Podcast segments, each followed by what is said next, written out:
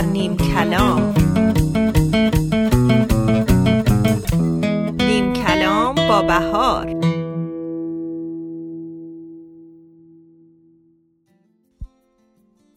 شب آرامی بود.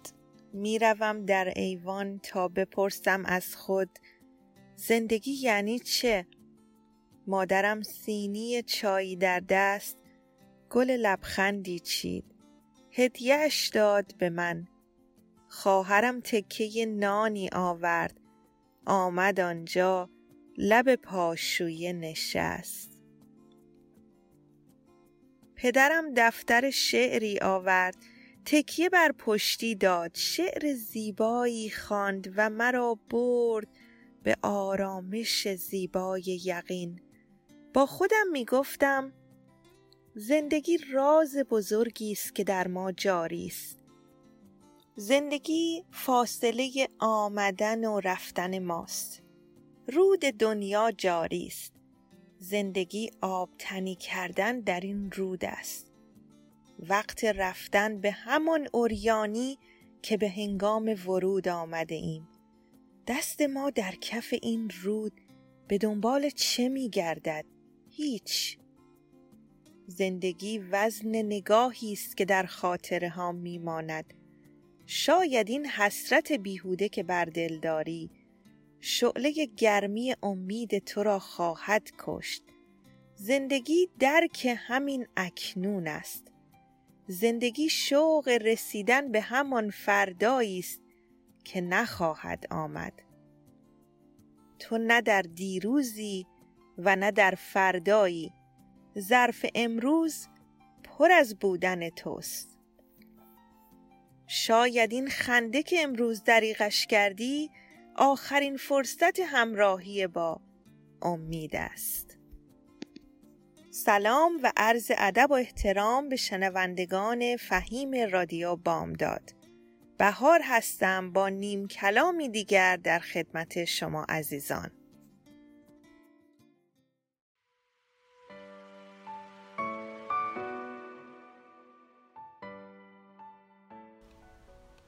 یک تجربه وحشتناک.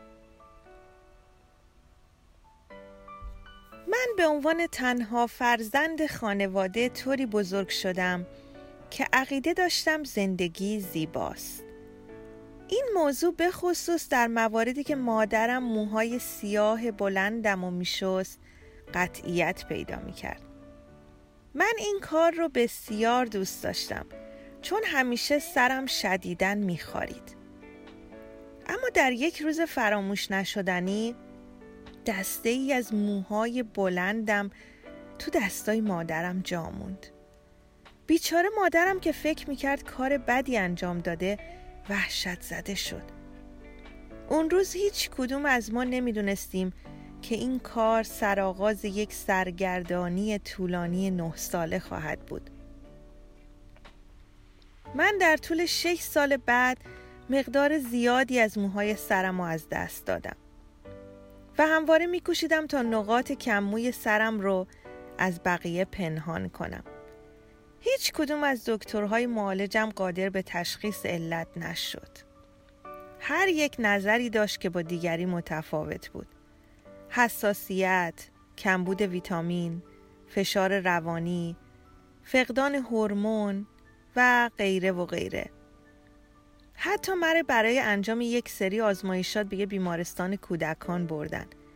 جایی که منو وسط دیویست دانشجوی پزشکی نشوندن تا این مورد رو به بحث و تحقیق بذارن پا به پای نظریه هایی که اعلام می شد ما هم میکوشیدیم از دوا درمون های متعددی مثل تزریق کورتیزون زیر پوست جمجمه ماساژ روزانه جمجمه مصرف مقدار زیادی ویتامین روغن و کرم استفاده کنیم.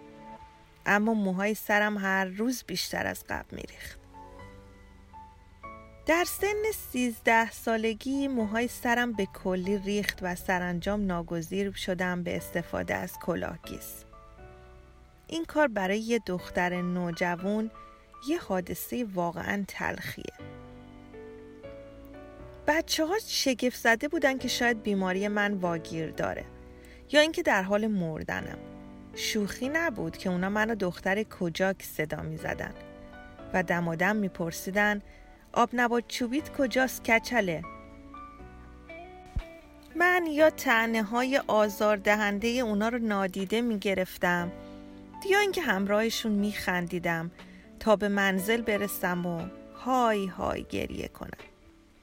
بدترین بخش این مصیبت اون بود که کلاه‌گیسای اون زمان به خوبی کلاه‌گیسای امروزی نبودن ناگفته پیداست که کلاه‌گیس منم موهای واقعی نبودن به همین خاطر مردم همیشه موقع صحبت با من به عوض نگاه کردن به چشمام به کلاه‌گیسم خیره می شدن.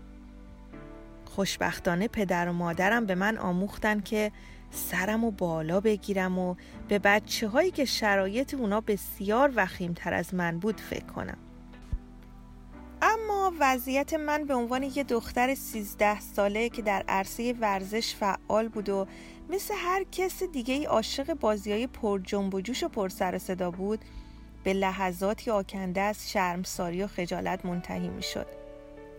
خجالت آورترین حادثه که در عمرم اتفاق افتاده بود حادثه ایه که به دیوید مربوط میشه.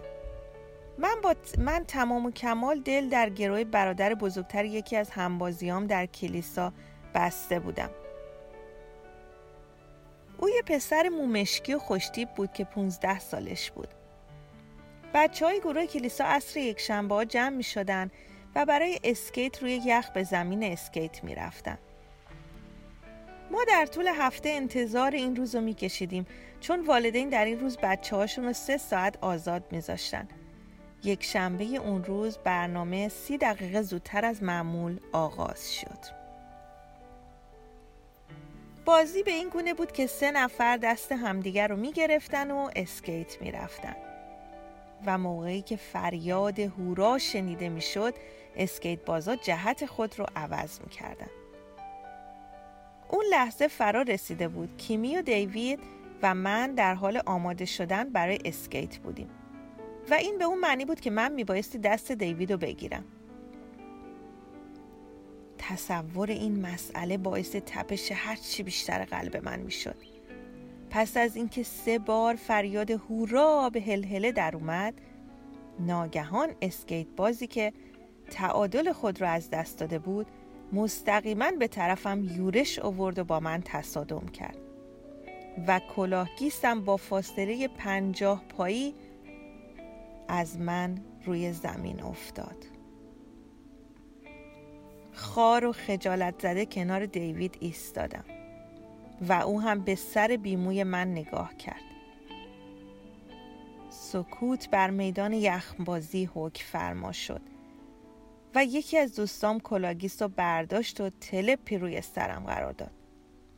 به خاطر عجله که دوستم در انجام این کار داشت اونو پشت و رو روی سرم گذاشت طوری که حلقه های بلند اون روی دماغم افتاد و چترهای اون روی گردنم.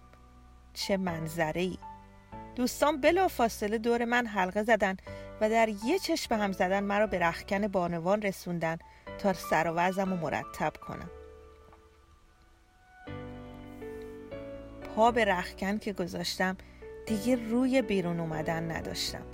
نمی‌خواستم سنگینی نگاه های مردم رو حس کنم و سوالات اونا رو بشنوم و بدتر از همه چهره آکنده از تنفر دیوید رو ببینم. بلا فاصله از تلفن رخکن با پدرم تماس گرفتم و با حق گریه از او خواستم که بیاد و منو به خونه ببره. پدرم همیشه میگه یکی از مشکل ترین کارهایی که تو عمرش انجام داده این پاسخ به من بوده که نه دخترم اشکاتو پاک کن کلاهگیستو مرتب روی سرت بذار و تا شب به اسکیت بازید ادامه بده. کاملا خرد شده بودم.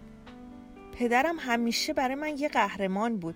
پس چرا برای نجات من نیومد؟ در عرض نیم ساعت سه بار بهش تلفن زدم و ملتمسانه خواهشم و تکرار کردم. اما پاسخ همون بود که بود. نه برو بیرون و به اسکیت بازید ادامه بده. پس از تلفن در گوشه ای از رخکن نشسته و های های گریه کردم که دیوید ظاهر شد. او اسکیت کنان مستقیم به رخکن بانوان اومد. دستم و گرفت و از من خواست که بازی رو ادامه بدم. صورتم رو پاک کردم. سرم رو بالا گرفتم و تا دیر وقت با پسری که عاشقش بودم به اسکیت پرداختم. چند ماه بعد دکتری جوان تشخیص داد که من به نوعی ریزش مو که ناشی از حساسیت به مواد شیمیایی تولید شده توسط پیازهای موس مبتلا شدم. و موهام به خاطر واکنش به این حساسیت ریختن. همین دکتر ادامه داد که در آینده ترکیب شیمیایی بدن من تغییر می‌کنه و به احتمال زیاد موهای مشکی من دوباره رشد می‌کنه. سرانجام یه اسم و یه علت برای بیماری من پیدا شده بود. در سن 16 سالگی دوره ماهانه من شروع شد و موهامم شروع به رشد کردن. شش ماه نگذشته بود که دیگه مجبور به استفاده از کلاگیس نبودم. حالا من موهای مشکیمو به خاطر جبران تمامی اون سالها تا کمرم بلند نگه میدارم. در واقع وقتی از همسرم پرسیدم که نخستین چیز در وجود من چی بوده که او رو به طرف من جلب کرده او رو کراس گفت که موهای زیبای مشکی و بلندت بیش از 15 ساله که من با دیوید تماسی ندارم. اما اگر او این مطلب رو بخونه می‌خوام به او و به پدرم بگم خیلی از شما متشکرم. کمک شما به یه دختر 13 ساله بیمو باعث شد تا خاطره شرماورترین لحظه زندگی او به خاطره مهربونی و عشق تبدیل بشه.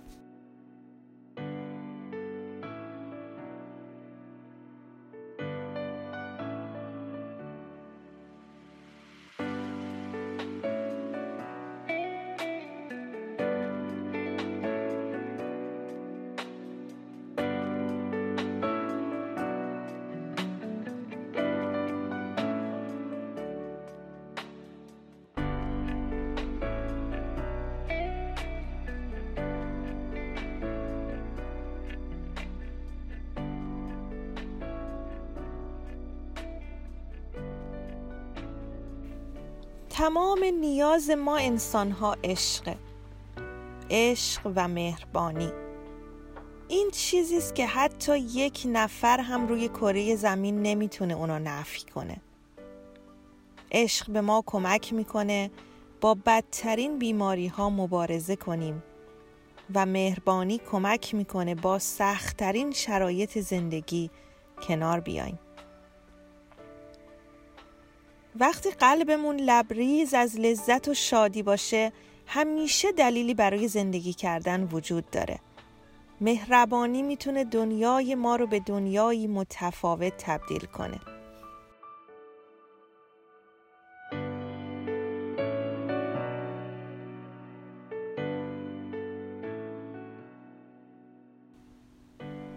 بانوی خردمندی در کوهستان سفر می‌کرد.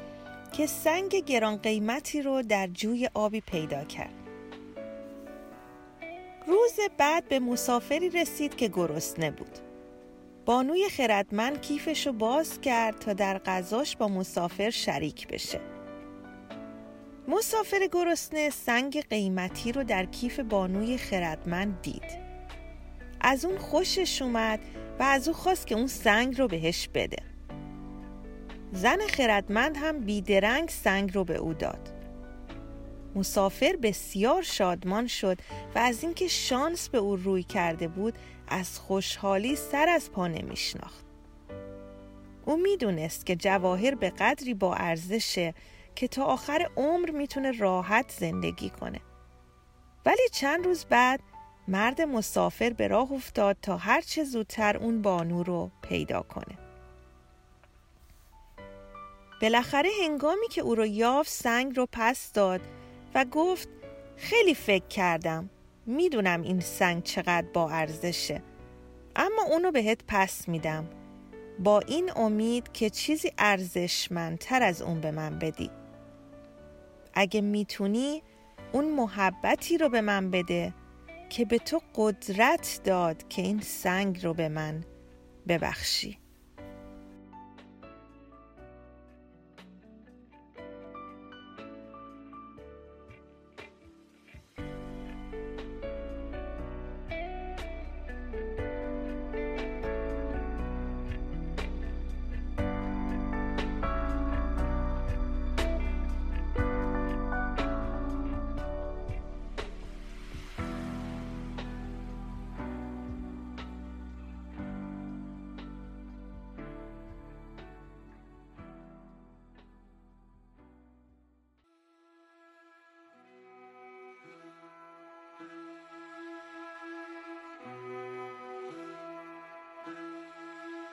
امیدوارم از برنامه امروز لذت برده باشید. توجه شما را به شنیدن شعری در فراغ خسروی آواز ایران استاد شجریان جلب می کنم و همه شما رو تا درودی دیگر به خدای اطلسی ها می سپارم موسیقی بی شعر دگر بی معنی است. دیگر رمضان بدون ربنا بی معنی است. گر مرغ سحر نوای دلنشینی ندهد الوان خزان و تصنیف بهار بی معنی است.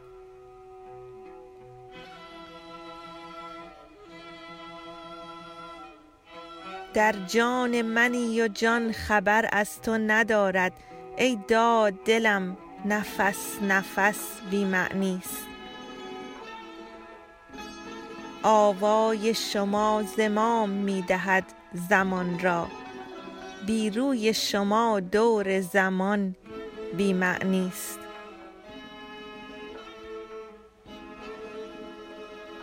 مرهمی نیست که چاره بکند فقدان را. نوشدارو بعد سهراب بسی بی معنی است.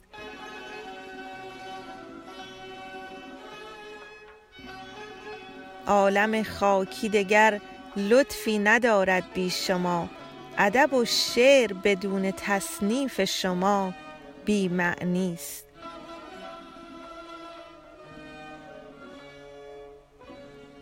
خاموش شدم سر الهی نه تو دانی و نه من. خاموش شدم سر الهی نه تو دانی و نه من. در خزان شعر سرودن بهار بی معنی است.